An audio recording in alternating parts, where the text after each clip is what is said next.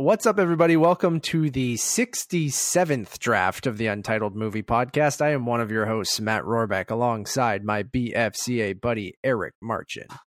Hey, Matt, how are you? I'm good, dude. How about you? I'm slowly uh, flaking. My uh, my skin is shedding. Uh, that means it's probably almost summer. is that a real thing, or no? No, no, no. I'm like, it's it's. I'm, just you haven't gotten indoors. any sun, so yeah. no, no and um, it's just dry inside the house, so my skin just tends to flake.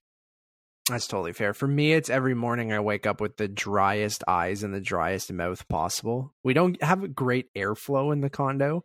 Uh, one thing Nevis hates is that there's a lot of dust, especially in Toronto's con- Toronto condos. So we've been um, trying to fix that, putting weatherproofing on our door and stuff. That's how I've you know spent a little bit of my time going to Home right. Hardware and doing shit uh, around the house. Actually, Nevis fixed it. She's the one who really did it properly. I suck. Um, so to be honest, I started doing it and then I totally fucked it up and she came in and saved the day as per usual. Um, you might hear her in the background. She's cooking dinner. My dishwasher is also running. So if, you know what, that it is, it is what it is. so well, you better go catch it. uh, uh, how you been otherwise? You haven't, uh, I mean, again, we're all stuck inside. Nothing has really changed, but no. Uh, been up to anything? Not really. Uh, just staying inside, uh, hanging out with myself, drinking a tea, uh, watching. Still movies. no iced coffee, eh? No, I had one actually. Uh, I'm glad you brought this up. Um, not homemade though. Uh, my brother Connor, who uh actually listens to the podcast. Oh, thanks, Connor. What up? Uh, brought me uh, uh, an iced coffee. Nice. He had heard from that... Starbucks or from Starbucks, yeah. From... Nice. Yeah, they're still open. I've I've gotten Starbucks delivered from Uber Eats. Uh, it's not the you could do that every day, but it's going to cost you 10 plus dollars to order from Starbucks every day. But um, I've done it once or twice because with my wonderful cold brew genie, not a sponsor, um, I I'm in one of those in between days right now where I had my last uh, giant um, mason jar full of uh, coffee this morning, and then um, I had to make a new batch today, so it won't be ready until nine thirty tomorrow.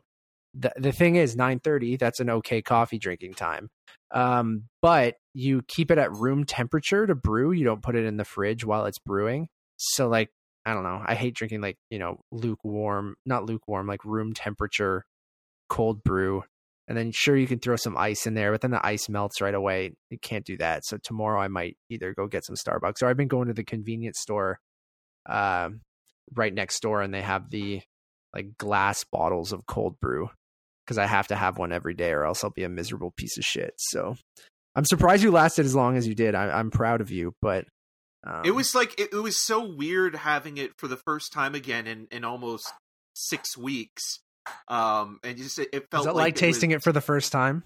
A little bit. I mean, it, it, I was definitely uh, I was rusty, you know, and just feeling that uh, that delicious uh, iced coffee. But uh, yeah, thank thank you so much, Connor, and uh, you know, really appreciate everything he's doing right now because you know he's a court officer, so he's an essential worker and he has to you know work nine to five. So yeah, yeah. Shout out to Connor. Have, Yes, thank you.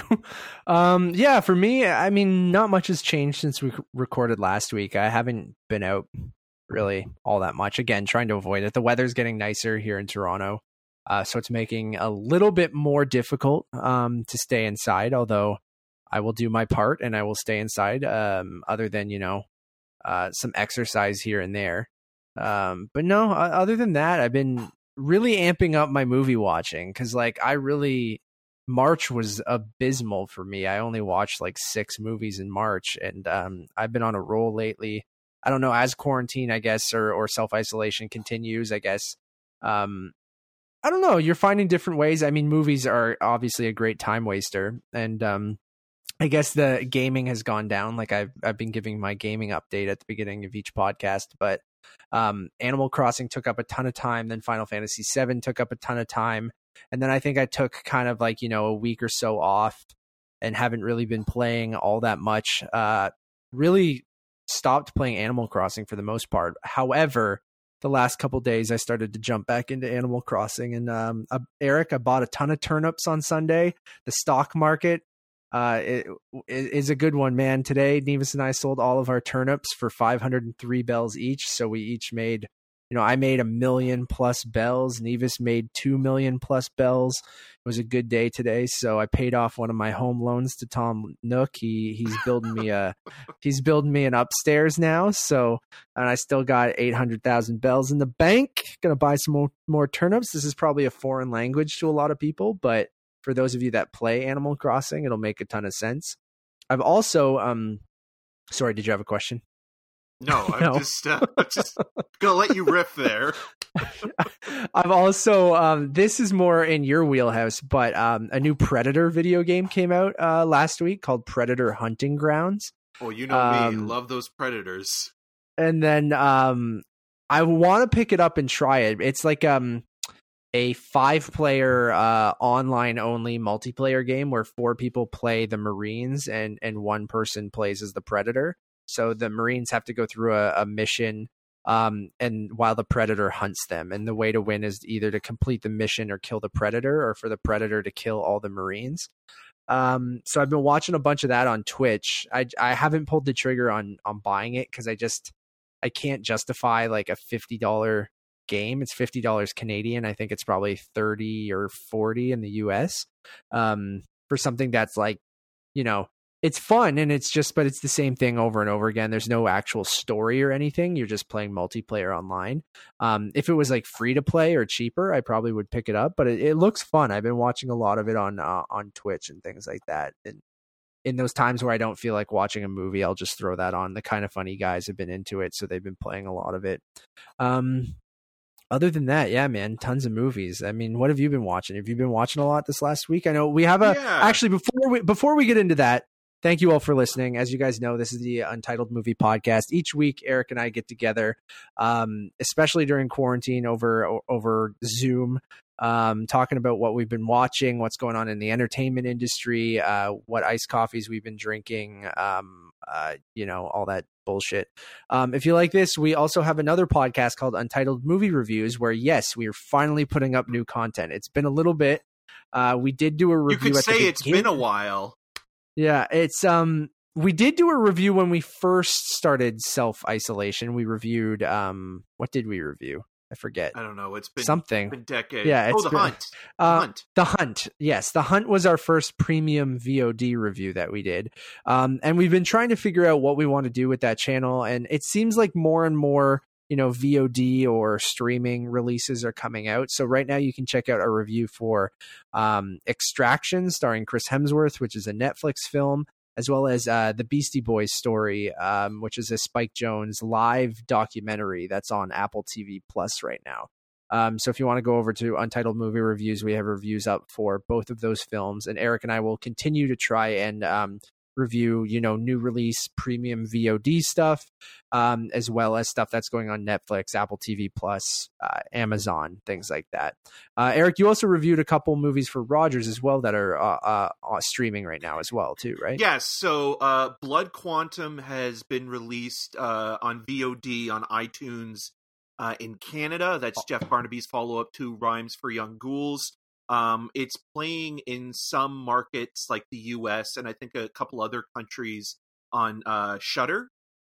So if you have that streaming service in the U.S. Uh, and I think it's um, I'd have to double check, but I think there are other territories that are playing it, but uh, it's available now. And then also uh, Swallow uh, has finally been released in Canada, so you can check that movie out as well, which is uh, a starring vehicle for uh, Haley Bennett, who is fantastic in the lead role, and it's kind of a basically a body horror feminist drama, kind of mimicking the look of a Douglas Sirk, Todd Haynes esque movie.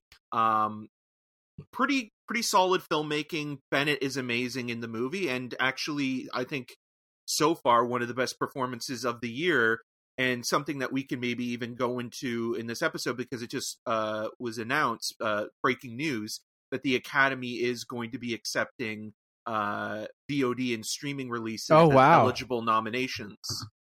Wow. Did Yeah. that just drop like right now? Yeah, so I'll read it here. So uh, this is the uh, the press release. Uh, for this awards year only, streamed films to be eligible for Oscars. Sound mixing and sound editing awards combined into one sound category. Changes in music and international feature film also approved. Interesting. That's Yeah. uh that's huge. So just for this year they'll be allowing movies to skip theatrical and still be eligible for Oscars.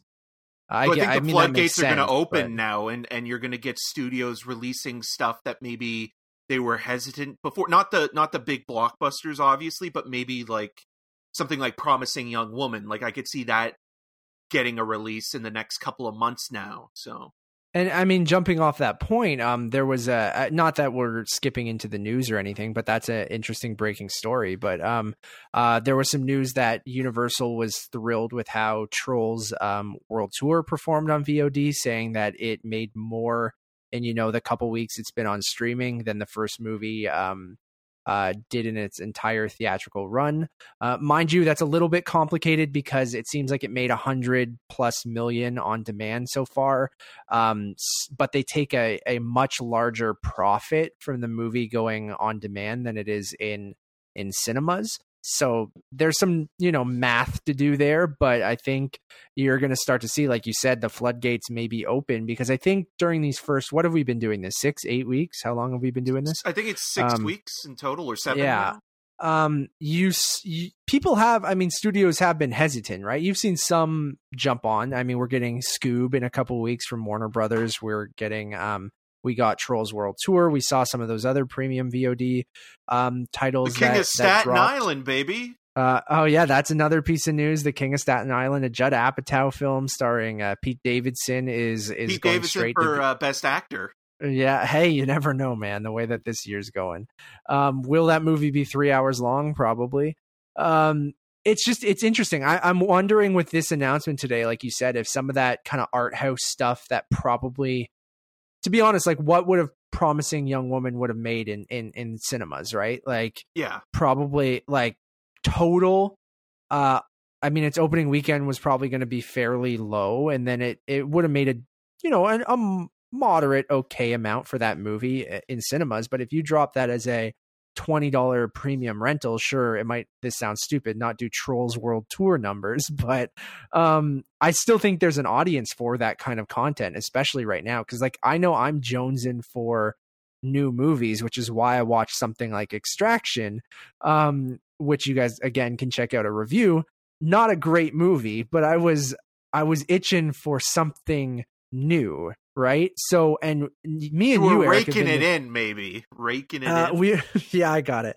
Um, we've been notoriously awful for not watching any of the Netflix stuff unless it plays at Lightbox or something like that, right? or during uh, um, TIFF itself, or right? during TIFF, yeah. Like uh, we've just been terrible. We've just we're like, oh, we'll get around to it. We'll get around to it. Where Extraction, uh, being the first Netflix film in a long time, where on the Friday night I was like, fuck, I want to watch something new. I miss going to the movies or I miss watching something I haven't seen before, right? And sure, I think it's different seeing uh, something you want to be part of that conversation. You want to be uh, I can watch something I haven't seen before that is old or older.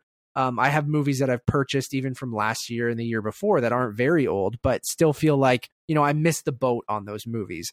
Where something like Extraction drops and I feel like people are jonesing for that kind of new content. So they're going to jump in and, and, and watch something like that. Mind you, that only costs you your Netflix subscription, maybe $20 for Promising Young Woman or something like that.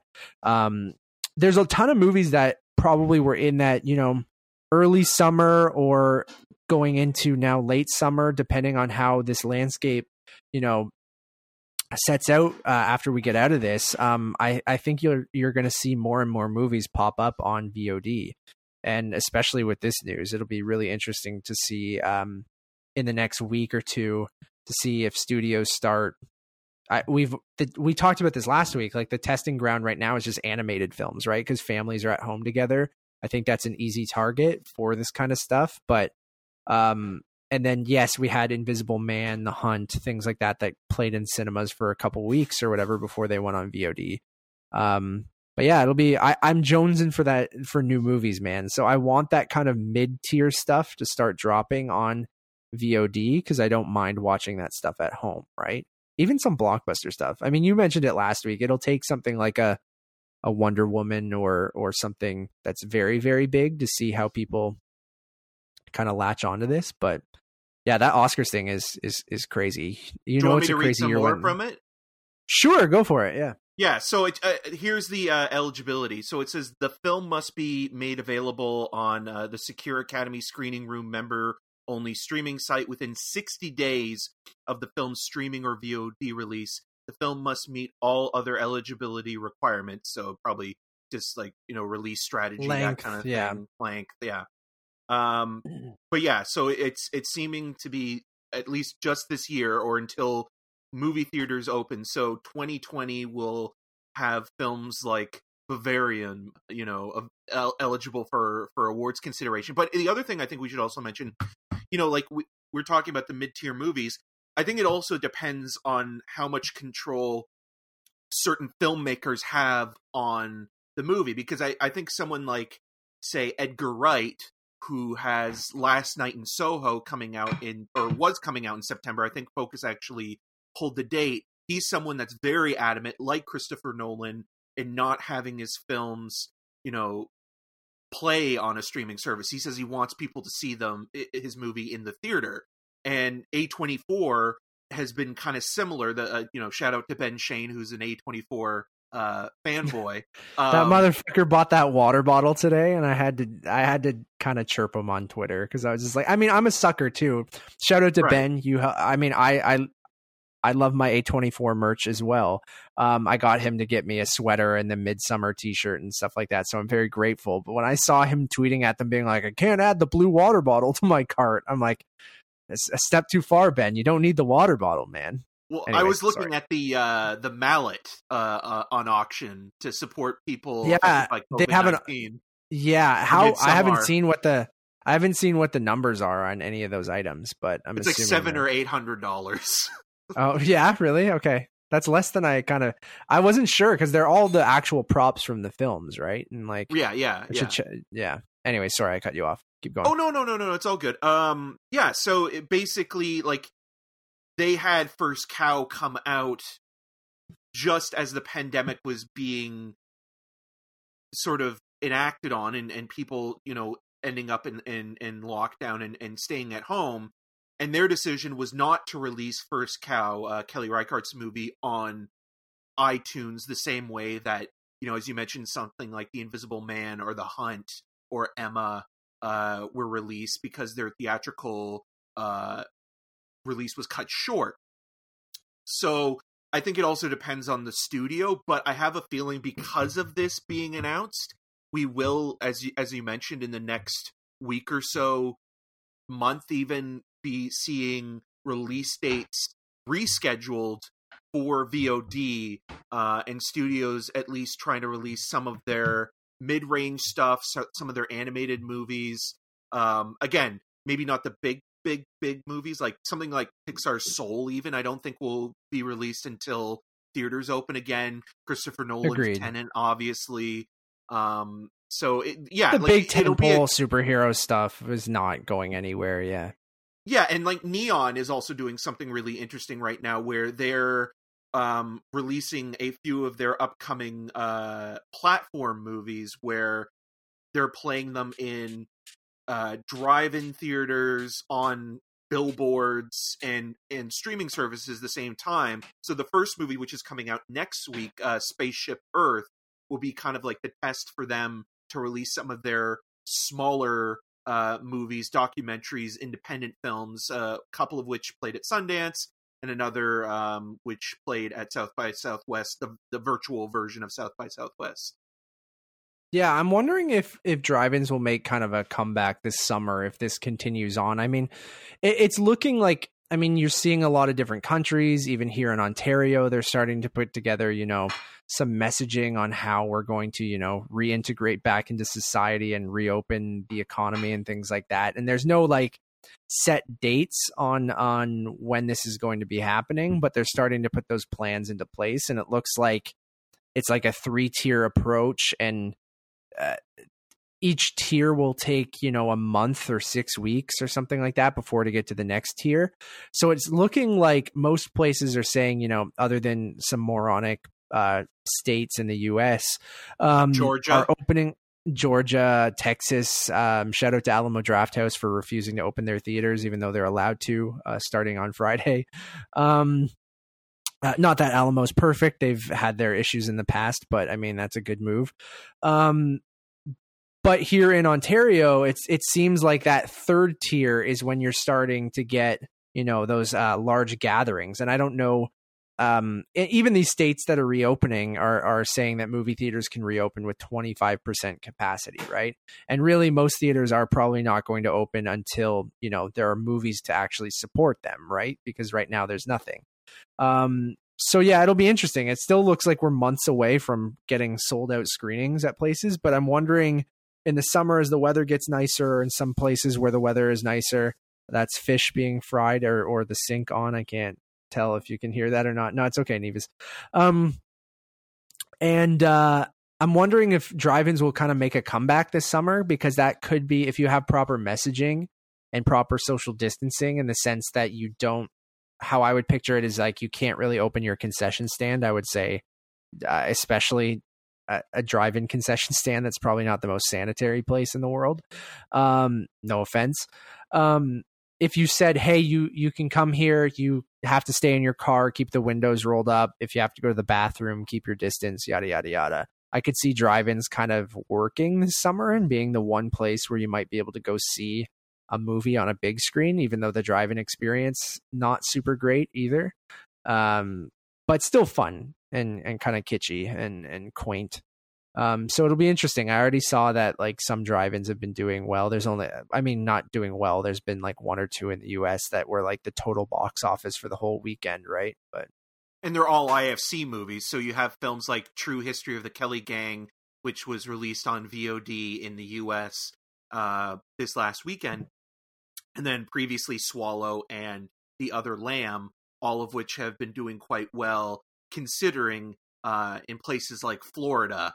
So, um, the, yeah, there are a couple drive-in theaters open, but but then again, like the other thing is as well, not just movie theaters, but like uh, you know, reading that there are petitions for uh, LA, certain places in LA to open their beaches because the weather is getting so hot already is going to be an interesting test because you you can't have a swarm of people all coming into this one area and and and sort of you know basically not practicing social distancing. And on top of that you have to think like when are we going to ultimately be allowed to be in crowded venues again? And i think that won't be a possibility until the vaccine uh, has been distributed and i think that's going to take at least a yeah. year to two years which is crazy yeah. Um, but we'll see, man. Like a, a test here in Toronto this weekend, I think it's supposed to be,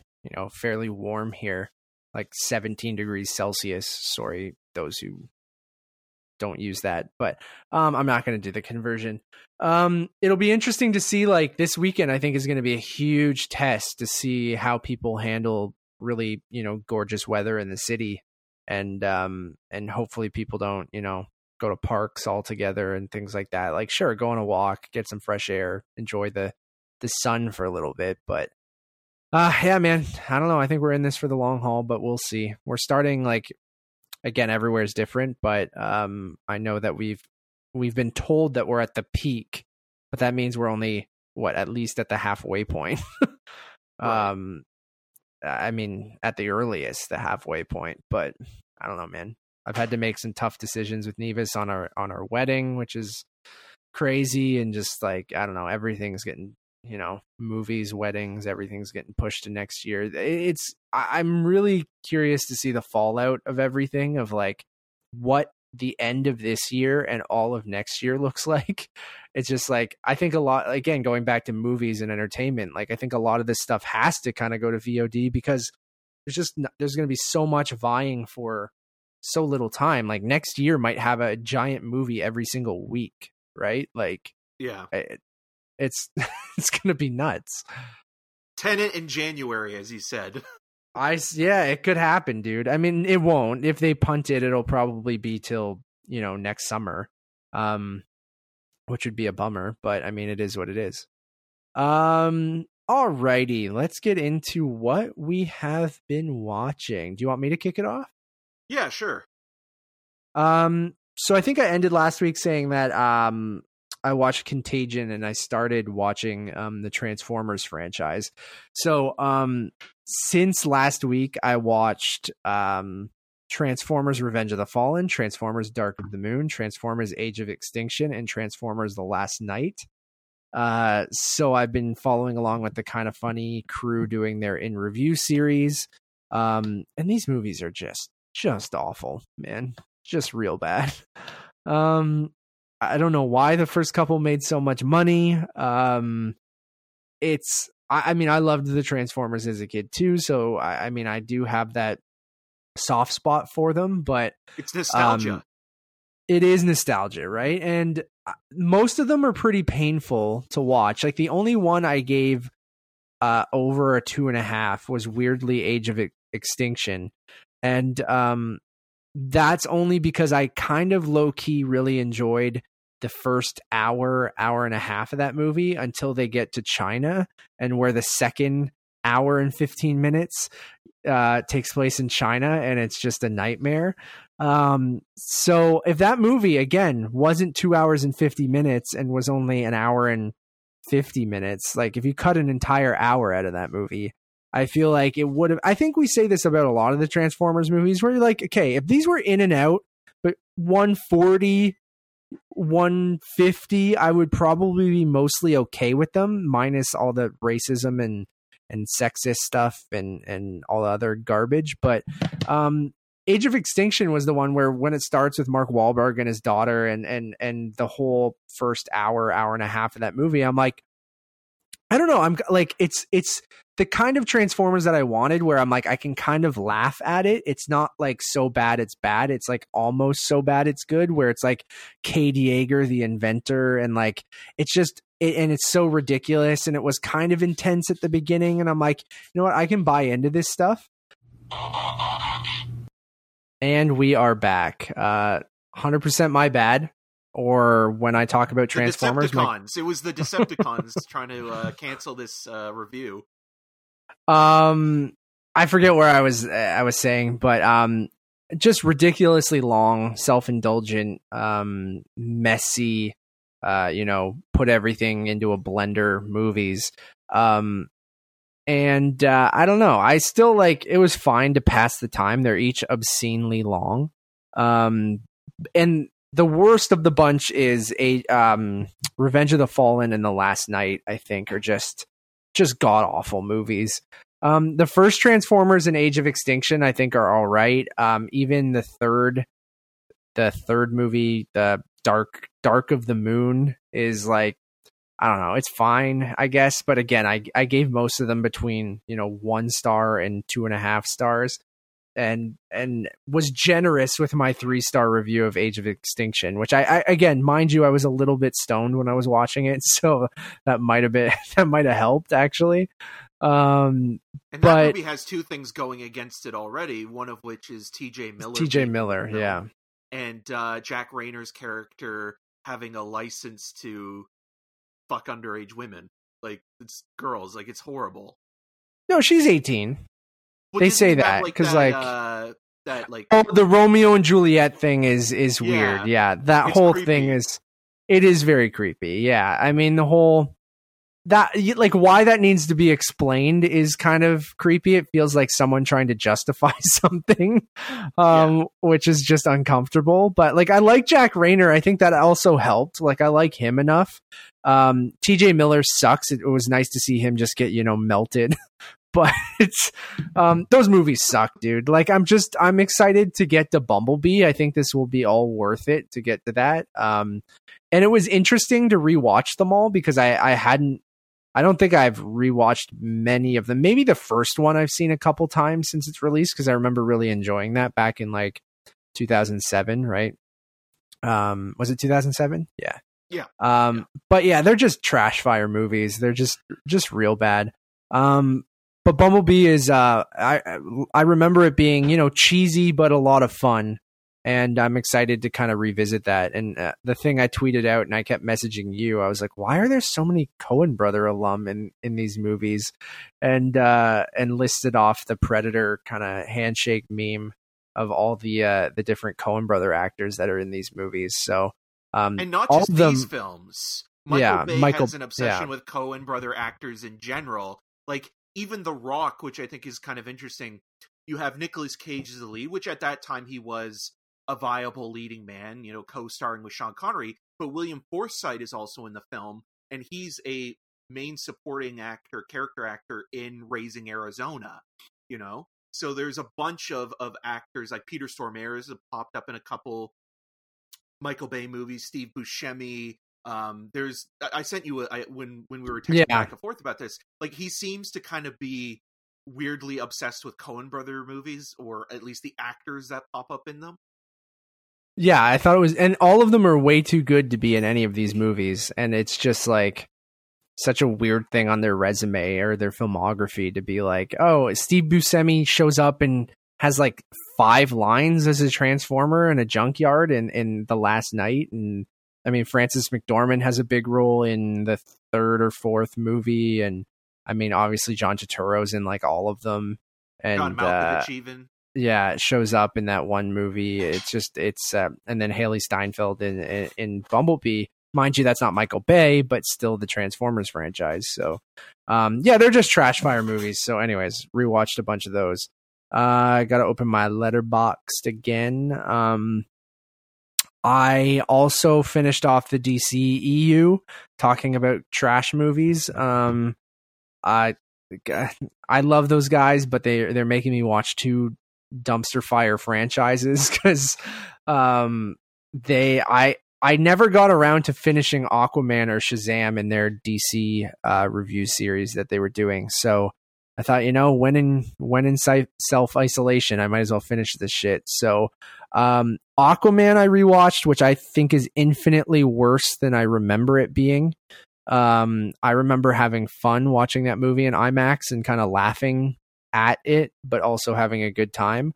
Um, I think there are moments that are okay in Aquaman. Um, I, I love the color palette and um, um, I love when the scenes open up to that IMAX aspect ratio. Some of the fight scenes are okay. Um, but the movie just does not really hold up on a second watch. Like it's just not as fun as that first watch where you're kind of laughing at Dolph Lundgren and his red hair on a seahorse or whatever. Um, but I don't know. It just I was so bored and it took me so long to finish Aquaman um the second time around. And then with Shazam, I guess I I didn't hate it as much as I hated it the first time I watched it, but I still don't think it's a very good movie at all. And I just don't understand the people who kind of defend both Aquaman and Shazam as being I mean, I was one of those Aquaman people that uh, you know, were like, "Oh, okay, this was fun. At least do more of this shit." Um, but when it came to watching Shazam again, I was just like, no, this is just as bad as I remember it being. And like, I, what? Neva says she didn't hear me laugh once, which I didn't. I um, I don't know. Just inside. So yeah, I mean, there's that, but I don't know. Just I I felt like there's a disconnect between how Zachary Levi was acting and how the kid actor that Billy Batson was acting, and I just felt like it, it didn't make any fucking sense. Of like they didn't feel like the same person. In that movie, I just said like it's so tonally all over the place. Where like I can't tell if it wants to be like a fun kids movie or like this dark DC you know, uh, people getting their heads bit off and thrown out of windows and like violent kind of, you know, superhero movie. And I'm just like, you don't know what you want this movie to be. And it just feels like all over the place. And I just don't understand the people that think that that's a solid movie. Yeah, it's not as, maybe not as much of a dumpster fire as as the other DC movies, but like it's coherent at least, I guess. But I I'll take you know um, Birds of Prey or Wonder Woman over Shazam and Aquaman. Any I think Wonder Woman and and Birds of Prey are the only two good DC movies. If and even then, I would give. I mean, Wonder Woman I think is fine, like a three out of five, and then Birds of Prey I think is the only one that's actually genuinely fun. I mean, they're making progress, but like, I don't know. Those movies are just bad. They're very bad. And you wouldn't include Joker in this, right? No, um, no, I, I'm including the movies that at least have some sort of connection to that universe. I think Joker is the best out of those movies. I think it's, um, I think it's probably closest to I'm very, very, very, very different movies with uh, Birds of Prey. Um, but I think those are on par with being, you know, actually good movies that I would watch again and gladly watch again. Um, but I, I don't know. These Aquaman was just I could not. I was so bored, and it took me like a month to finish it. I watched it in like twenty minute segments, and um, I just could not get through it. Um, I'll finish off what I was watching. Um, like I like I mentioned, you guys can check out our reviews of Extraction and Beastie Boys Story, which are over on Untitled Movie Reviews. Um, I watched one other thing, but I'm gonna save that and collect it with a uh, a group of movies we'll be talking about on a future episode. so um, I think you know what I'm talking about, kind of. But um, yeah, so I'm just uh, that's a little tease, um, and I think Eric and I are going to watch a couple other things that fall into this, um, you know, category over the next couple weeks, and then we'll talk about it on um, on a future episode. So it's not that we're embargoed on it or anything. I think it'll just be funny or more fun to talk about on that episode. So I'll hold it if you follow me on Letterboxd, you might know what I'm talking about. But uh, and then that was that was it. I've, I've been watching some TV. We've uh, caught up on uh, Dave.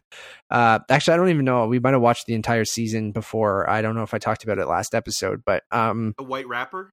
Yeah, a Lil Dicky. Yeah, um, yeah. yeah, I did. Okay, so we we finished off the nine episodes that are available, or eight episodes that are available of Dave. Um, the season finale is this week.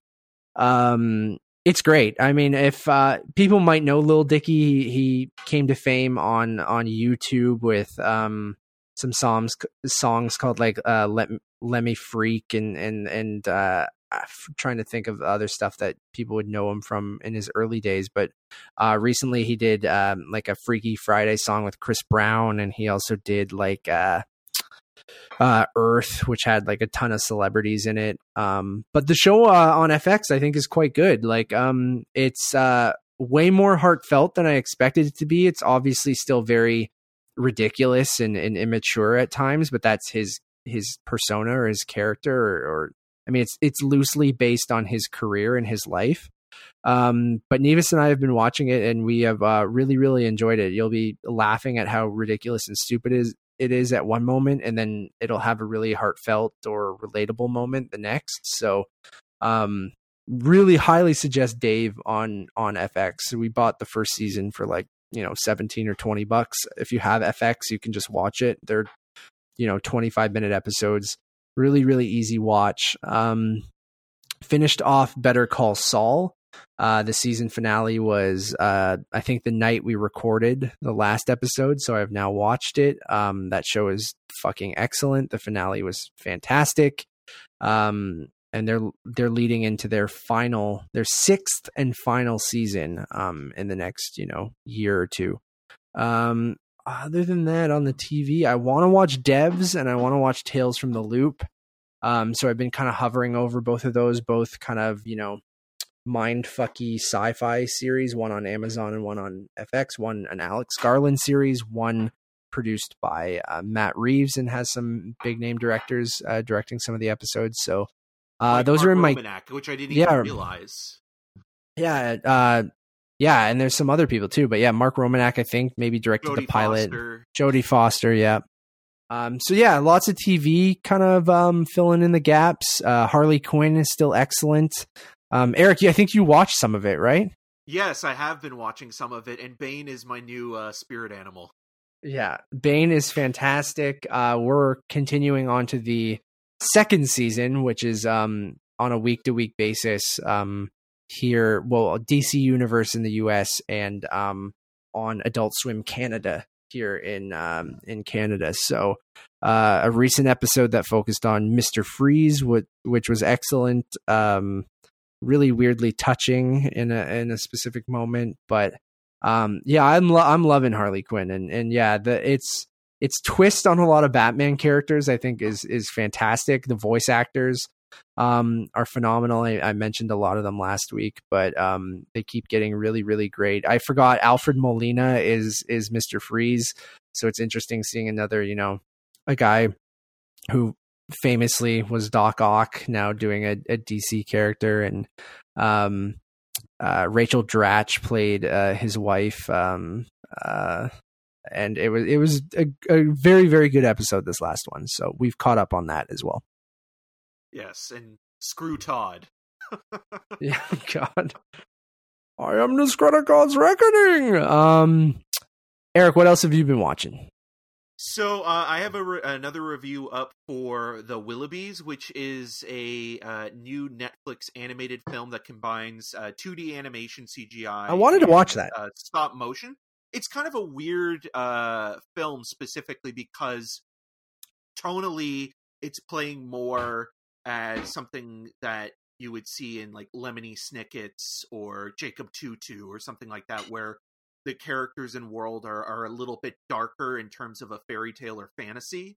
Um, it's also uh, very colorful at times, and and it's tactile. It, it has this look to it that um, feels a little bit more sort of realistic or at least like you can touch it and and and, and feel the kind of like the fabric of it and especially with the yarn hair of the characters but it also is kind of uh a meaner uh sort of kids movie like the the stakes are more real world but at the same time um they're kind of horrible. Like you look at like Roald Dahl's stuff you know like James and the Giant Peach or Matilda where in those stories the parents or the custodian uh, or the the the the, the uh, guardians of you know the the child protagonists are nasty people and it's the same thing with this where you have these two affluent uh parents who do not care about their children at all one of them lives in a coal bin uh in the basement uh, voiced by will forte and so tonally, I don't know if it's necessarily for younger kids, even though it's again bright and colorful. There's even a Willy Wonka esque character voiced by Terry Crews. I think Maya Rudolph's character brings a lot of light into the film as as this sort of bad nanny, but she's actually really good, and um, you just kind of feel bad for some of the characters and how they're treated throughout. So again, like I don't know if it is for younger kids, but I think maybe you know people that grew up on Matilda or James and the Giant Peach or Jacob Two-Two or Lemony Snicket's, if they like those kind of books or adaptations, they'll get something out of it.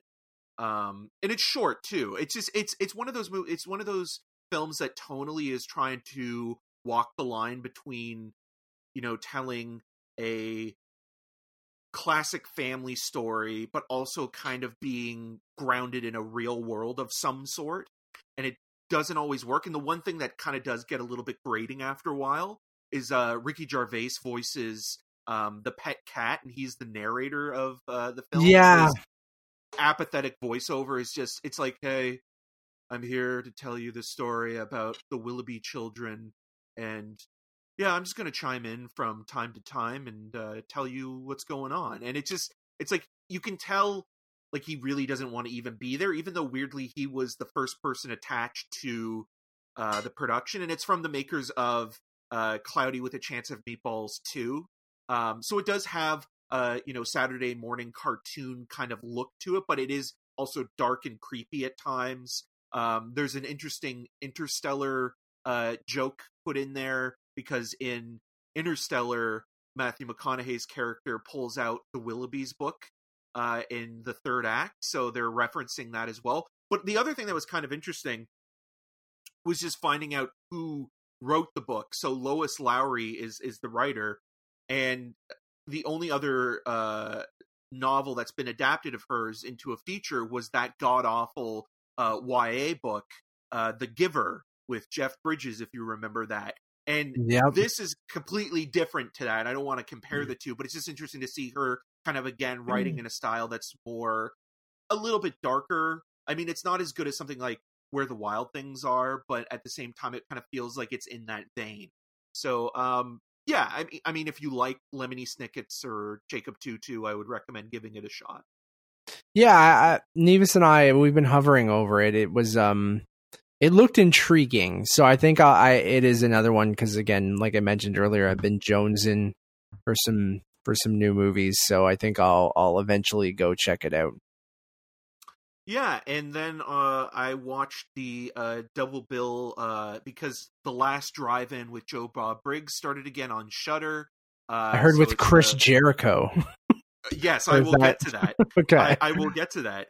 Um, so the first ep- uh, the first movie was uh, Chopping Mall, which I've seen a few times. I, I think it's a pretty uh, horrible uh, B movie horror film from the 1980s. Where I think I've talked about it actually on this show before I think so. Yeah, where a, a group of teenagers, horny teenagers, uh, hang out at the mall past uh, uh, office hours or, or, or regular hours, and they end up getting killed off by the possessed uh, security uh, task force, which is a group of robots uh, shocking and blowing up their heads one by one. Um, it has its moments. It's very short. It's only about like 83 minutes long so it never really stays its overstays its welcome, but it is very silly.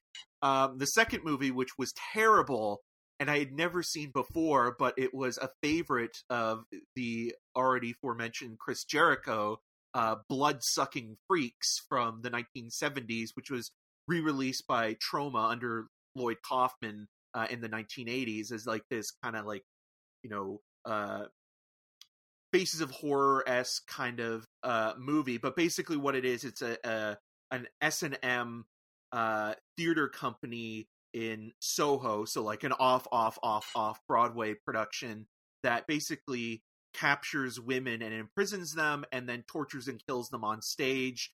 And the sort of uh, lead, um, sort of director of the play, and the the the host, who's kind of like this Vincent Price knockoff, although he looks a little bit like Eddie Marsan, um, sort of basically plots this scheme to kidnap a famous ballerina to get her to dance and kill a film critic or a theater critic that doesn't like uh, this this guy's work. Um, and in between the shows, you go into uh, the basement, see people tortured in horrible ways. Although, I mean, it's very goofy and, and it, none of it looks real, but like there's scenes where people's eyes are ripped out of their uh, their eye socket and fried and then eaten. Um, there's a scene, the blood sucking freak uh, is a doctor who literally drills a hole. the titular blood sucking freak. Blood-sucking freak is like uh, drills a hole in the head of a uh, one of these imprisoned women and sucks uh, the the brain and blood through a straw, which is even too much for the guys who run this this show. Um, but in between that, uh, Joe Bob Briggs sort of talks about each movie and and and brought on Chris Jericho for this uh, this episode, and he talked about how he would watch this movie as a kid growing up in Winnipeg, and like it was one of those weird and creepy movies that he couldn't get enough of, and it was actually he was very charming. Like listening to Jericho kind of just talk about you know his love of horror movies and you know where where he's at right now. He's wrestling in Japan uh, quite a bit, and uh, he's got Yeah, he's got- hair again. Yeah, he's like uh, one of the biggest guys in AEW, which is a um, you know, a competitor to WWE here in um, North America now. I think he's the no, he just lost the championship, I think, to um uh, formerly Dean Ambrose. I don't even know what his name is now, but anyways, but yeah, it, it was uh, it was more fun, sort of just seeing them talk about it and and and what have you. But yeah, it's it's a cheap exploitation movie from the mid '70s um, that is maybe technically a little bit more proficient than say things that Canadian movie I talked about last week, but it's not as fun and it just becomes almost insufferable watching people be tortured in horrible ways even though again Yeah. the torturing of these people isn't realistic so I never felt like oh, this is like completely disgusting and gross, even though it's presenting it in that kind of way. But it's like it's just so fake you can kind of get past Yeah. that. But it's also like, why am I watching this in the first place other than to listen to the sort of the commentary in between uh the the the the, the showing of the movie. So if you're into horrible Troma movies from or, or acquired Troma movies from the 70s and 80s, I would recommend it. But other than that, uh, it's uh, it's pretty bad, pretty bad. True. Fair. Anything else? Uh, no, that's about it. Yeah. Cool. Uh, all right, moving to again staying at home, which is all we can do right now. Um, on the physical front, I did pick up uh, the first Blu-ray I've purchased in probably a while. I picked up the Criterion edition of the Grand Budapest Hotel, um, which uh, I got in the mail on Monday evening. Uh, I think it's out today, correct, Eric? April twenty It eighth. is. It is, and it's Um, also my pick as well. There we go. So we're on the same page. Uh, it's uh, it's beautiful. It's gorgeous. I haven't watched it yet. I think Nevis and I might even watch it tonight. Maybe. Um, Nevis has never seen it, so I'm excited to share that with her. It's um, uh, again, I think it was on both.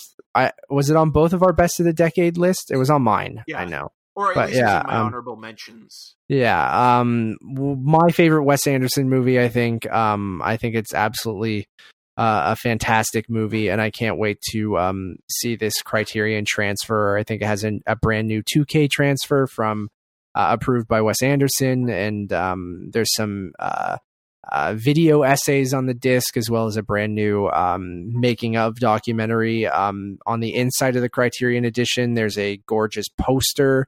Um, there's a couple different like there's some poetry and some uh, some really cool extras that come with it, and then the the actual Blu-ray is absolutely gorgeous. So, um, or the the packaging and everything. So, um, I can't wait to put that in. I I, I popped it in just to kind of see what it looked like, and it looked incredible. Uh, probably gonna watch that tonight. Um, an excellent, excellent movie. I agree. A um, hundred percent. Any other physical picks for you? Uh, no, not this week. Uh, just double checking right now on Blu-ray.com. That's okay. I can jump into the digital stuff. Um, digital again. These are all my. Uh, I'm sorry for people who buy on you know the Google Store or other places. All of my picks are usually from the Apple uh, iTunes Store because that's where I buy my movies. So, um, 4K movies that are a great deal this week. Um, Once Upon a Time in Hollywood, uh, ten dollars for the 4K. Uh, Terminator: Dark Fate, which I actually think is a kind of fun, you know, action movie and probably the uh, the best Terminator sequel we've gotten since T2. Um, it's ten dollars for 4K. Um, Hustlers is seven dollars in 4K, which I think is a great deal. Uh, Charlie's Angels, which I actually didn't mind. Not a great movie, but like for ten bucks in 4K, that's a, a, a pretty solid deal. Wizard of Oz, ten dollars in 4K. Um, I bought 10 Cloverfield Lane for $10 in 4K because I've been, you know, I, I remember really, really enjoying that movie um, when it first came out. So I think that's a great deal. Uh, the Nice Guys, uh, Shane Black's The Nice Guys, $10 in 4K. Um, Annihilation, speaking of Alex Garland and Devs, uh, $10 in 4K. Um, that's a great, great, great deal. Um, what else do we got here? Mrs. Doubtfire, eight dollars in 4K. Eric, I see it the way that it was meant to be seen in 4K. Um, and then The Man from U.N.C.L.E. is ten dollars in 4K, which I think is Guy Ritchie's only good film. Uh, um, that might be harsh to some people, but it's true uh you were never really here $10 under 4k or under $10 in 4k um i know you're not a fan of the movie but it just had its 10 year anniversary uh kick-ass is $10 in 4k uh 2001 a space odyssey is $10 in 4k um a bunch of the uh batman movies are under $10 apocalypse now uh, the final cut is under ten dollars in 4K. A lot, Apollo 11, Hereditary. Um, there's tons of stuff this week um, uh, on the iTunes store in 4K that's under ten dollars. So uh, go. I keep going, and I'm trying to see if there's anything else. there's some stuff I could mention, but um, everything I mentioned there to eighth grade. What a movie! Under ten dollars in 4K. Uh, so go check that stuff out. There's plenty of great stuff that's available to stream or uh, rent on iTunes or purchase right now. And and again, like you know, it, it can be a little bit overwhelming because there's so much content. But just find something that you really want to watch, like to start from there, and then just kind of see where that leads you. Like I always find when you're you know looking on Netflix or looking on iTunes or or any streaming service in seeing the selection and you spend more time with that selection than you actually do watching uh you know a movie or movies or a TV series but just try to find something that, that you want to watch not necessarily what everybody else is watching like just pick something that you feel comfortable watching even if it's something you've already seen before at least that's somewhere to start yeah i mean again comfort watches i think are i put jurassic park on last night um and I I didn't finish it, but for something like Jurassic Park, I don't mind watching it now in like two parts or something like that. Um, what stopped me, Eric, is I was playing Animal Crossing um while I was watching Jurassic Park because I just you know I put a comfort Jurassic Park's a comfort movie for me. It's my favorite movie of all time. I have it in 4K. You know, I'm like, you know what? If I'm gonna play a video game while I'm watching a movie, why not put a movie on that I've seen you know a hundred million times? So put Jurassic Park on, uh, but then I went on an uh, you know a Nook Miles tour in Animal Crossing, uh, which is this you you go to a you know a secret island, you don't know what island you're going to go to, you go on a little plane ride, you drop down. I got dropped onto Tarantula Island, Eric, which uh, like is just filled fun. with it's terrifying. It's just filled with tarantulas, but um, if you catch the tarantulas, they're worth 8,000 bells each. So I spent, I had to stop Jurassic Park because I had to get into it and stop being distracted. And I had to catch like a million tarantulas as Neva sits down to probably turn on Animal Crossing behind me as she laughs. Um, so I had to stop Jurassic Park right around the T Rex scene.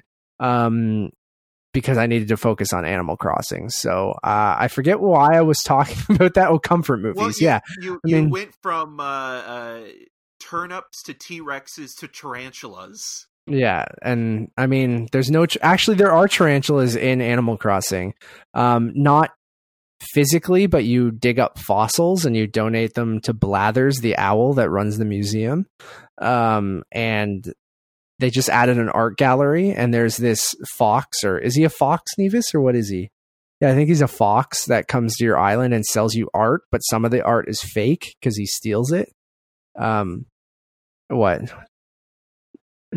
Nevis bought the right art. She was a, an art major and bought a, real piece of art where I bought a fake piece of art. So I was a sucker. Nevis got it right, but I, I did not. Um, anyways, I don't know how I got to that. Uh, I think we were talking about comfort movies or something. Just watch it. Uh, I tweeted out, or I liked to tweet the other day, being like, "Oh, you're bored during quarantine? How about trying every movie ever?" like, right? Um, yeah. There's like, there's so much. Like, if you, how can you be bored? Like, I, there's so, there's almost too much, really. Like, I tried to start reading again. Saying, right? Like, yeah. you feel overwhelmed by it, but you don't even have to think about it that way. You can just watch something that you have seen or something that you truly want to watch. And it doesn't even have to be something that everybody's talking about on Twitter or online, right? Like I find like there's like this course of like, oh, well, I have to follow into watch this thing to be a part of the conversation. Nah, watch what you want to watch. I watch the fucking Transformers movies begrudgingly, but I watch them. um, or Eric will watch some, you know, C C horror movie every every week on on Shudder. Not even B B movie. Oh no, no um, Matt, you're being way too nice. It's it's like sorry, like yeah, fair. Um, any trailers we missed? I don't think there was anything this week, right? No, I don't. I don't think no, so. I mean, um, you gotta ask we, Nevis something. Uh, ask this. Okay, uh, okay. I will relay to uh, Nevis. Yeah. Eric's asking Nevis a question. Will she know what that means? Yeah, it's a Seinfeld thing. Did you buy any triangles? Eric says. Do you understand the reference? She is saying, "Did I buy any triangles?" She's trying to understand the reference. Any, uh, did you did you invest in any triangles? Eric saying. It's something you and Eric both like, so you probably know where it's from. She's trying to think. I'll it get might back be a to little you. too cryptic, but say uh, say It's a little uh, too you cryptic. any junior uh, mints afterwards? Did you have any junior mints afterwards? He says. These are Seinfeld references. Okay, he says she says I know, but she's trying to figure it out. She doesn't understand the triangles thing. Oh, wait. Okay, so Well- tri- What? Tor Ekman? Is that something? yeah, so so basically, what happens in the episode is that uh, George um, invests in these pieces of art, these triangles that one of Elaine's boyfriends uh, Oh. has, and he has to go Elaine's in for boyfriend ha- says triangles. He has art that are triangles from So, comments really. he, she says that's a deep cut. I don't know if you guys could hear that, but Damn it! she's impressed though. Um no trailers this week, I don't think. I mean, we haven't there's been a pause on all of this shit. So um oh wait, there was that Venom Venom 2 trailer, which Oh, was yeah, uh, which was Let be literally carnage. Yeah, it was literally just a title treatment that says "Let there be carnage." So uh, there's that. We have nothing to react to. Um, getting into the news, um, we talked about it a little bit. Uh, Eric mentioned the big changes from the Academy this year, which are huge. We don't need to go into that again, but um, pretty crazy stuff. Um, the other thing you mentioned, uh, the King of Staten Island is getting a digital uh, release in June. I think the 18th or the 13th or something. I'm trying to look it up right the now. The 12th, you're correct. The 12th. Um, so June 12th, we'll be able to all watch Pete Davidson in, in The King of Staten Island from Judd Apatow. Um, which It'll I know we extra will. hour because it's available on VOD. He'll just uh, Yeah. yeah. will just automatically put on another hour. Do you think it'll be like two plus hours? Probably, right? I hope not, but I mean, his movies just get longer and longer and longer, and even the movies I like of his are too long. I agree completely. I, I, I like him as a filmmaker, but um, I think his the worst thing about him is even his best stuff is like too long, right? I mean, I'm a defender of funny people, and that's way too long. I mean, I like most of his movies, but even his early stuff still got up into the. I remember going, "Wow, a comedy that's two hours long! Wow!" And then they kept getting longer and longer, and then that kind of allowed other people to try and make long comedies, and you're just like, please, just it, a comedy should be an hour and a half, hour forty five.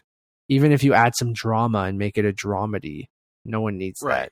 Like this is 40. And also just like again, like even though his movies can be quite enjoyable in their hangout films, I feel as well like part of it is they date really really quickly because of the references like knocked up as you know the Spider-Man 3 like oh I went to go see Spider-Man 3 and at, at the theater and it's like that came out the same I think the same month or around the same time but now you're watching and it's like oh that's like that really dates the movie. Oh yeah, I know. Um, sorry, I'm getting hair off my sleeve. Um, what else am I looking? Uh, Daft Punk is going to be score uh doing the score for Dario Argento's uh Black Glasses. Um, their first film score since uh, Tron Legacy, I believe. Um, does this excite you at all, Eric, or what? Um, I mean, I haven't liked a Dario Argento movie since the 1980s. The- yeah, fair, like the fair. last film of his, uh, Phenomenon, which I actually kind of enjoyed. Um, His last movie was I'm- Dracula 3D, right? oh, with Rutger Hauer. Oh, Yeah. shit, that movie is terrible. Um, yeah, he he has not made a, a good movie in quite some time, in my opinion, obviously. But um, I mean, I'm curious to to hear what the score is. Will it be as good as uh, the Tron Legacy score and End of the Line? Who knows? I mean, the Tron. Um, say what you want about Tron Legacy, that score slaps, man. It's really, really good. Um, and I mean, I don't even mind Tron Legacy, so come at me, whatever. Um, what else did we want to talk about? Oh, Last of Us Two got a new release date. I know it's not movie news, but um, I'm excited about it, so I'll talk about it. But um, June 19th release date, one week after the titular um, man from Staten Island, what the fuck that movie's called, King of The Staten King- Island. um so uh last of us 2 is coming out june 19th uh the other big piece of news there um someone leaked the entire game on youtube and and put out spoilers for the whole game uh, over the weekend. Um i've luckily been able to avoid them so far uh, i muted all the keywords on on twitter and things like that but um, they think it's someone who works at Naughty Dog, someone who's who obviously a disgruntled employee or something like that, because the footage that was released, which was pretty much the entire game or all the big spoilers, um, was a debug version of the game, so a unreleased, obviously an unreleased version, but it had a lot of the code on the screen and things like that. Um, so that's kind of shitty. And now you're seeing people. Uh, I've seen a couple people post about like uh, who work in the you know the video game industry being like you know trolls going on their inst- their personal Instagram pro- profile and like commenting sp- spoilers on their on their profile and being like hey um hope you know like fuck you for coming to my personal page and just posting last of us spoilers in my in my profile like you asshole and like um i was listening to kind of funny games daily yesterday and um uh, blessing one of the hosts was saying that people were already, you know, you get trolls on the internet and because they run a video game show. Imagine like me and you doing our show and we did like, you know, listener comments or something like that during the show and someone came and spoiled, you know, Avengers Endgame or the new Star Wars movie like because it leaked a month before and and just purposely messaging us and spoiling a game. So uh, that's shitty. So don't spoil things. I mean, I don't. Again, there are different people who perceive these in different ways. I know Eric, you're a person who you're, like, if I see a spoiler, you know, whatever, I'd rather see it in context, so it won't bother me that much. Um, But you still have to respect other people's. yeah, like um, I don't want to know that shit. Like I, it, right? Yeah. Exactly. Like I'm so excited for Last of Us to the point where if it, and I think the story of Last of Us and the story beats are such a huge part of that game that it would suck to just be spoiled. And now to, I mean, we have to wait another two months, right? Yeah, until the game comes out. So trying to avoid that stuff is going to be kind of difficult, especially when it's all out there. But um, the but horn was on my something side. to look forward to, though, as well, right? Like it's Yeah. something now that you can sort of build towards. I mean, that's the other thing that I've noticed with a lot of, um, you know, entertainment and release dates, having most of, uh, you know, Hollywood pull the re- release schedule off. There's nothing to look forward to, so that kind of makes you sit and dwell on things. But now, if you get something like this, you you know can actually be like, oh, it's coming out, you know, in a couple weeks now, or it's coming from a uh, coming out a, a month from now. So it gives you an incentive and a, a goal just to just to keep positive in, in in a way as well, right? Totally agree with that. And I mean, for me, it was um, I have that time booked off because I was supposed to get married. Of course you do. Um, because no, I I wasn't even for the game. Obviously, right, right. It's Yeah, like, no, it was yeah, for the game. Yeah. for the game. yeah, it's pretend it's for the game. No, no. Um, I mean, I was supposed to get married, and now I'm like, all right, silver lining, I can play Last of Us. I'm like, I was gonna cancel that vacation, but um, um, now I'll just stay at home and play Last of Us during that vacation because we can't go anywhere anyway. So um, and I can't get married, so I'll play The Last of Us. A good second. Nevis is giving me a dirty look. I'm just gonna stop talking. Uh, um, Seth Rogen's new film, um, An American Pickle, uh, moves from Sony to HBO Max. Um, oh, you were just looking it up, really? Yeah, you're probably on the same news stories as I am. Um, yeah, it's a movie about where he plays like someone in the 1920s that gets. Do you want me to read it? I'll read the log. yeah, line. just just amazing. go. Yeah. An, an immigrant worker at a pickle factory is accidentally preserved for a hundred years and wakes up in modern day Brooklyn. So it's basically Forever Young, the Mel Gibson movie, mixed uh, with what sounds almost like The Cobbler in a weird way. Um, and it makes me nervous but weirdly excited at the same time to check this thing out. Sorry, I muted my mic for a second to ask Neva's question. Uh, yeah, it sounds fantastic. I mean, I'm I love Seth Rogen, and um, that sounds ridiculous enough that I'm I'm totally all in. And HBO Max seems like the the right spot for that. I don't think it would have made any money in in theaters. No offense, but um, and it'll be interesting. HBO Max, I think, launches in um a week or so, or not a week, um, in May or something like that.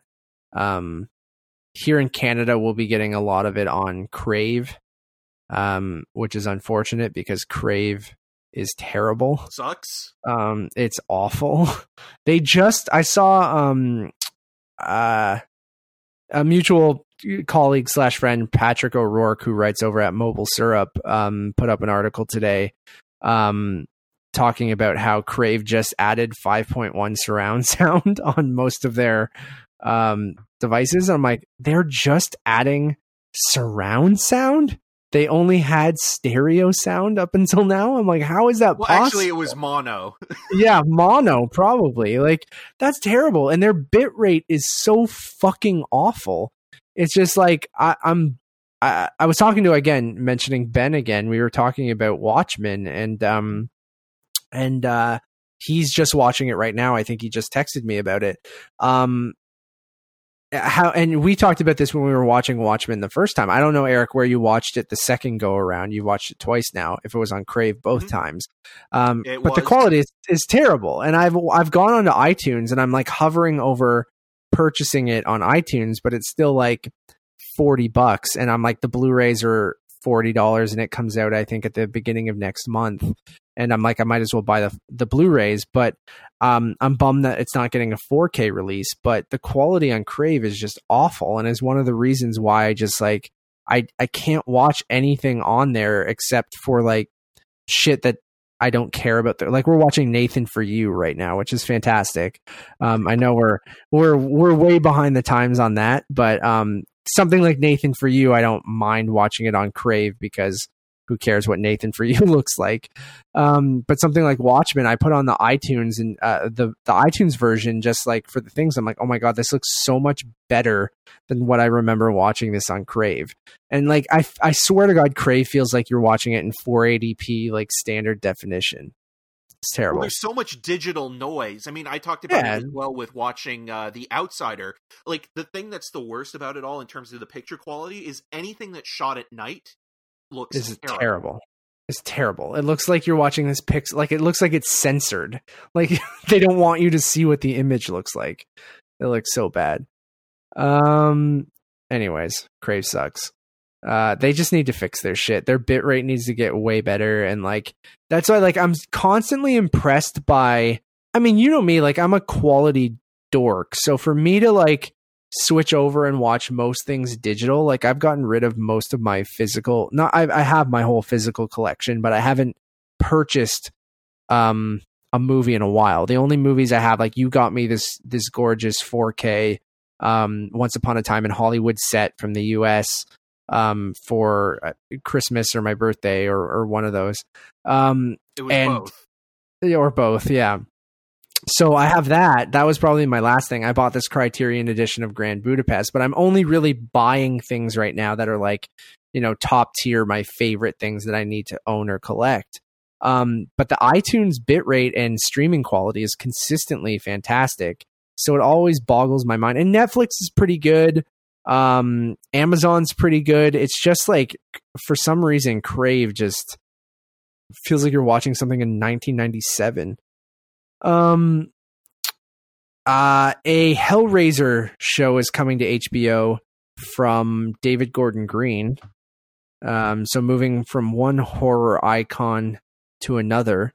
Um, Eric, you're the horror guy. Does this excite you at all? I mean, I'm not the biggest Hellraiser fan. I don't mind the first one for the practical effects and some of the sort of more darker S and M stuff. Clive Barker, you know, being uh, the creator behind that, and then moving on to Hellraiser two or Hellbound, Hellraiser two, and uh, the subsequent sequels became worse and worse as they were uh, DTV releases. Um, it's interesting because they've tried to reboot this thing a couple of times for like Dimension Films, and there was even a version that was going to star uh, uh, William Fichtner um, at one point uh, that I believe Todd Farmer was going to uh, at least write um, possibly even direct. He's the guy who wrote uh, Drive Angry 3D, so you can tell where the quality is uh, coming from there. Although Todd Farmer himself is kind of like a Gary Whitta, where he's very interesting to listen to and seems like a nice guy. Um, so I don't mean to slag him in any in, any way, but um, I mean, I'd I'd be curious to see what the tone of it is, especially since it doesn't seem that Clive Barker himself isn't going to have any input on uh, Hellraiser. But it, it is also kind of fascinating to see that they are HBO is going horror uh, more recently because they have uh, Lovecraft Country uh, coming out as well, uh, the Jordan Peele series, and Jordan Peele himself, a, a producer on Nia DaCosta's uh, Candyman remake, which is a Clive Barker uh, adaptation. So Clive Barker's hot again. I sure. I'm curious. I don't know. I, I thought David Gordon Green did a a really good job with Halloween. Um, I'm wondering if we'll get you know Halloween kills this year or what's going to happen with that. Um, or if those will get. I, I have a good feeling about that still happening in October, but um, we'll have to see. I mean, Universal is one of those studios that's being more open with releasing stuff on VOD or doing a dual release, so we'll see. But I don't think well, with something like. Blumhouse as well, and Jason Blum being Yeah. the guy that seems to be okay with throwing something on VOD as long as it makes its money back. Yeah. Um Star Wars uh The Rise of Skywalker is coming to Disney Plus much earlier than expected on May the 4th, uh which makes sense. Uh they're doing a big push with uh, uh Star Wars content on on May the 4th, so they wanted the entire Skywalker saga to be available. Uh so if you haven't purchased that yet or you've been waiting to watch it, it'll be available um on on Disney Plus in 4K Dolby Vision Dolby Atmos on May the 4th. And there's some other Star Wars content like uh, the Mandalorian documentary is starting on May the 4th. The final episode of Star Wars The Clone Wars um, will be on uh, Disney Plus that day. Uh, and they're doing a whole bunch of Star Wars related content on the platform that day. Uh, la, la, la, la, la, More Star Wars news also, by the way. Uh, Yeah? Russian doll creator uh, Yes, Leslie that's a big one. uh, is going to be at least pitching a, a Star Wars idea, at least kind of working Yeah. on something, whether it becomes a new film series or a potential TV show. Well, the um, rumor is a Disney it- Plus show, right? Right, Or but I mean, who just- knows, right? I mean, Right, like, it yeah. was kind of vague that it's just like, oh, she she pitched an idea and she's kind of developing it at this point. Yeah, I mean that I'm I'm curious. Did you like Russian Doll? Did you watch any of it? I haven't watched it, no. Yeah, Nevis and I started it and we got four episodes in and uh it kind of felt I I know the whole concept is obviously repetitive, but like it it, just it didn't Well, get it's it. Groundhog Day, right? Yeah, and it just didn't get its hooks in us.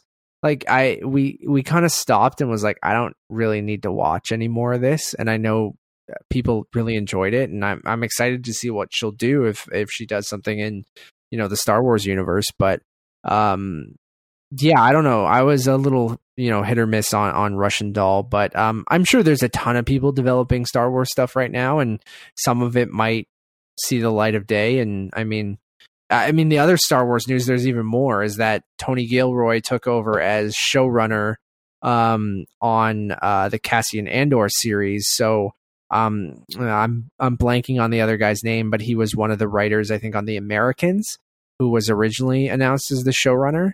Um, Was it? It wasn't Brian Koppelman, was it? yeah, I'm not sure, but um, I'm gonna I'm gonna double check while you're. Yeah, it's. I'm sure I'll come across this news when I'm scrolling through right now. But um, yeah, Tony Gilroy is going to direct at least the pilot, and now he is the showrunner on the Cassian Andor series.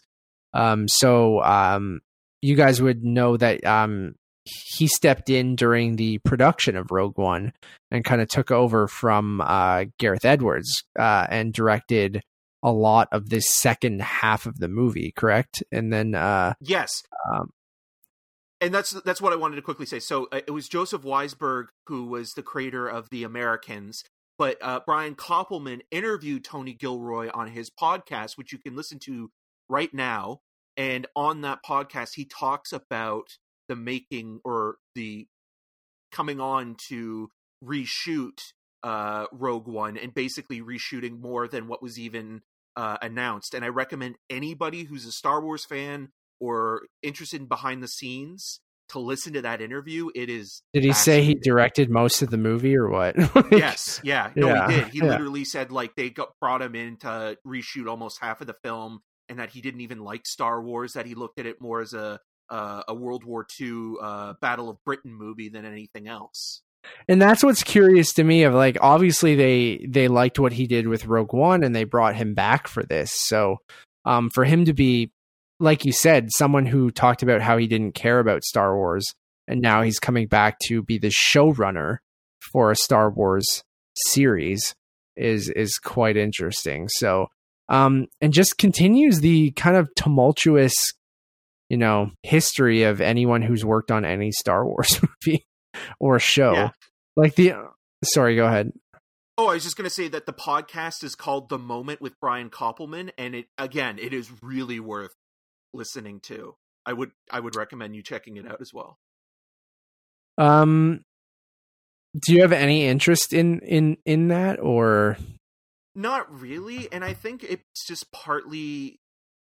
I I don't know. I I I don't think any of the casting is really interesting to me. Diego Luna is not a favorite. He's just kind of there. and they Even added something like Stellan Skarsgård, right? I like him, and and I'm sure he'll Yeah. be fun in whatever role he has. But yeah, I don't know if I really want to see this specific character. If it was Felicity Jones, I think I'd be maybe more interested to kind of follow uh Jyn Erso. Right. That's totally fair. Um am I missing anything else that you can remember over the last Yes, you know, I've got or so? one more piece of news, which is uh casting. Now, this is obviously uh tentative because you know who knows when productions will officially start up again. But uh Olivia Wilde's next movie, "Don't Worry, Darling," uh, which uh the plot is Right, unknown, right. but it's a, a 1950s psychological uh, drama about an unhappy housewife. Just cast uh, its three leads with Florence Pugh, Shia LaBeouf, and Chris Pine uh, through New Line, and apparently it's top priority uh, once uh, things go back to some sort of regular schedule again. Yeah. Um super excited about that. Uh, um again, Booksmart as much as I was kind of wishy-washy on it the first uh time I watched it, um super curious to see what she'll do next and I mean that's a a great great great cast. So totally totally down for that. Um some quick uh reshuffling of release dates. So um Sony came out and reshuffled some of their dates um for things. So um that means that Disney also reshuffled some of their MCU stuff again. Um, so Doctor Strange got punted from late 2021, which had already got delayed to to early 2022, and then Spider Man three or whatever it ends up being called um, goes into late. It's the October spot or or November spot. Let me see. I- I Um, believe it's November because Thor Yeah. is in February, right? So here we go. Uh, the Untitled Far From Home sequel f- moves from July 16th to November 5th. And then the Spider Verse sequel moves from April 8th to October 7th, which was originally an MCU title date. Um, that means uh, there you go. Happy birthday. And then the day after my birthday, I get Thor Love and Thunder or a couple days after. So yeah, that being said, um, Doctor Strange and the Multiverse of Madness gets punted um, to 2022. Um, and then Thor Love and Thunder got moved up a week to February 11th. So a bunch of reshuffling from Sony because of their, you know, Marvel stuff. And Venom, Venom 2 also got punted till next year, right? Yeah, I believe it's next October. I think it's like October the first. Yeah, or I thought it was June it got moved to. Oh, Um Maybe one. yeah, I'll- think it, it was this. I, I'm pretty sure it was this October. Uh, sorry, I, my phone fucked up and I lost the the article I was looking at. Um, Venom. Let there be. what a dumb title. Stupid title. I think it's like right near my where our new wedding date is. So Eric, you'll be Oh, able yeah, to watch yes. it. And well, I didn't even know this either. So breaking news: new wedding date. Uh, oh yeah, June twenty fifth. All right. So you, you So might I still be in Europe at that point. We we go see uh, Venom. Let There Be Venom, Carnage. yeah. Our Nevis and I's honeymoon, we'll just be seeing Venom. Let there be carnage as she rolls her eyes. Um. So yeah, a bunch of uh. Yeah, I mean, uh, cool. I guess I, I don't know. And then the Uncharted movie got moved up, not back. So you know, It's not going to happen. Come on. yeah, Who are we I know. kidding? Who are we kidding? Um, Uncharted, more like unscheduled. uh, it is scheduled though. Ah. I know, Mark but Wa- Mark Wahlberg is Sully. Get the fuck out of here. It's the worst. Um, you covered. Uh, don't worry, darling. I think that pretty much wraps it up for the news. Oh, actually, something I'm super excited about. Um, Parks and Recreation is returning this week uh, to NBC for a one night only charity special. Uh, it's a scripted, uh, again, half hour episode of Parks and Recreation where everyone is participating in uh, self isolation and quarantine. So everyone's coming back and reprising their characters from Parks and Recreation uh, for a one night only. Uh, pretty much everyone. Like, Paul who are you Schrader? saying? Everyone. Crusader. Oh no, uh, no, he's not. Snyder? But oh, yeah, that guy sucks. Mark Brendanawicz sucks, man. He was only in the first or first two seasons, and he is not coming back. I mean, everyone from season three onward is pretty much coming back to reprise their roles from Parks and Recreation, and that will air on the thirtieth. Um, very very excited for that. Parks and Rec uh, is one of my favorite TV shows of all time. Uh, I think Michael Schur is in that category of a Phil Lord and Chris Miller of being like the one of the best at what they do. Uh, the Office, Parks and Rec, Brooklyn Nine Nine, um, The Good Place are all fucking fantastic shows, and um, I'm very. It'll be fun. Like, I, have you watched any of that SNL at home that they've done over the last? I watched uh, the first episode with uh, Tom Hanks. Again not great but i mean I, I like that people are getting creative in how they kind of uh, are handling this situation that everyone's in and and bringing parks and rec back for you know a one night only charity kind of event where they'll try to raise money during the commercial breaks um and having all of those people come back as their parks and rec recs characters is is fantastic. So i'm super super excited to kind of see um, how that episode turns out because I think it'll be fun. So it'll be like pretty much the main cast is coming back, and they said they'll have some special guests drop in. So you assume that like Ben Schwartz will will show up as Jean-Ralphio, and and you'll As see some other yeah as as Sonic, and then you'll see uh, what happens there. Um, did you watch Parks and Rec at all or no? A little bit. I, I I watched the first couple of seasons, and not that I didn't dislike it. I, I actually really liked uh, Nick Offerman's character Ron Swanson uh, quite a bit. Um, but it, it's weird, like with TV and me again, like it's one of those things where I'm either going to binge an entire season over the course of a day, or I take so long to get to it procrastination wise that I just don't. But comedy is weirdly the one where like when I start watching it, it's the easiest. So like Brooklyn Nine Nine is one of those shows where you know I can throw it on when it comes on Netflix and just kind of enjoy it and go through it. Where like you know a drama series, I really do have to sit down and And be in the right Give that- mood and like yeah. yeah, and give that eight nine hours to it and not just break it up into days. Like I have to just do it all at once. That's totally fair. Um, actually, the new season of Brooklyn Nine Nine just added to Netflix Canada. It's very good. Um, Nevis and I just finished the finale the other night. It was quite How's enjoyable. Nikolai? Uh, Nikolash. Nikolaj. Nikolaj. uh, they don't mention Nikolash that uh, that often anymore. There are some good moments though. Um, all right, I think that pretty much wraps up uh, the news. Uh, Eric, thank you for taking uh, time out of your very busy schedule to talk with me. Oh, Um, so busy.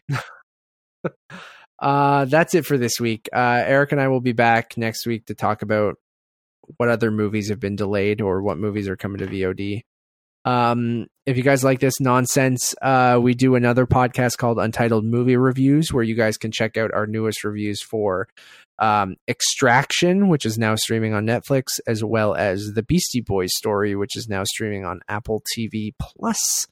Uh, so go check that out. Um, follow us on all of the social medias at untitled underscore cast. Um, and again, I know that um, it's a weird time, but we would super super appreciate if you're listening to this right now. I know it's not the most important thing in the world, but it does help us out. Um, give us a, you know, r- rate us on iTunes and, and podcast services. Uh, it really helps Eric and I, uh, you know, kind of get this podcast out there and, chart and, and, and things like that. That doesn't seem super important in a time like this, but um, we really love and we really do love and enjoy doing this every week and we want to get it to as many people as possible that so that really really helps so please go uh, do that as well um, as always my name is matt rohrbeck. You can find uh, all of my work over at untitledmoviepodcast.com and i'm bumming around all of those social media platforms but mostly Letterboxd and twitter at matt rohrbeck and I'm Eric Marchin. Uh, you can find more of my reviews on rogerstv.com slash cinema scene. There is an interview up with uh, Cursed Films writer, director, and editor Jay Cheel, which I'm very proud of. Jay's amazing uh, to listen to his stories of the making of uh, Cursed Films, which is now available on Shudder to stream. Uh, and then also, I wanted to quickly thank uh, Noel Manning, Eric. I think you might have cut out show, there right at the end, um, specifically to discuss. Uh, you you cut out right at the end. Um, That's like, Eric. Everybody. Oh no, there he is. Oh, I'm back. I think you're back. Yeah, you're literally right as in the outro. You're you're you were breaking up. I think you're back now. I, I was just trying to get out early. yeah, yeah, yeah. Well, like I was saying, uh, talking to nobody apparently a, a second ago, uh, you can find more of my work at rogerstv.com slash cinema scene. I have an interview uh, with uh, Cursed Films writer, director, and editor Jay Cheel, uh, which I'm really proud of. Uh, he's amazing to listen to his stories in the making of Cursed Films, which is now available on Shudder if you use the promo code Shut In. I still think that's a, uh, available to use, and, and it's a 30 day uh, trial. Uh, but Curse Film specifically is really, really strong uh, as as a documentary series behind some of the most iconic and infamous uh, horror movies uh, of the 1970s and 80s and into the 90s.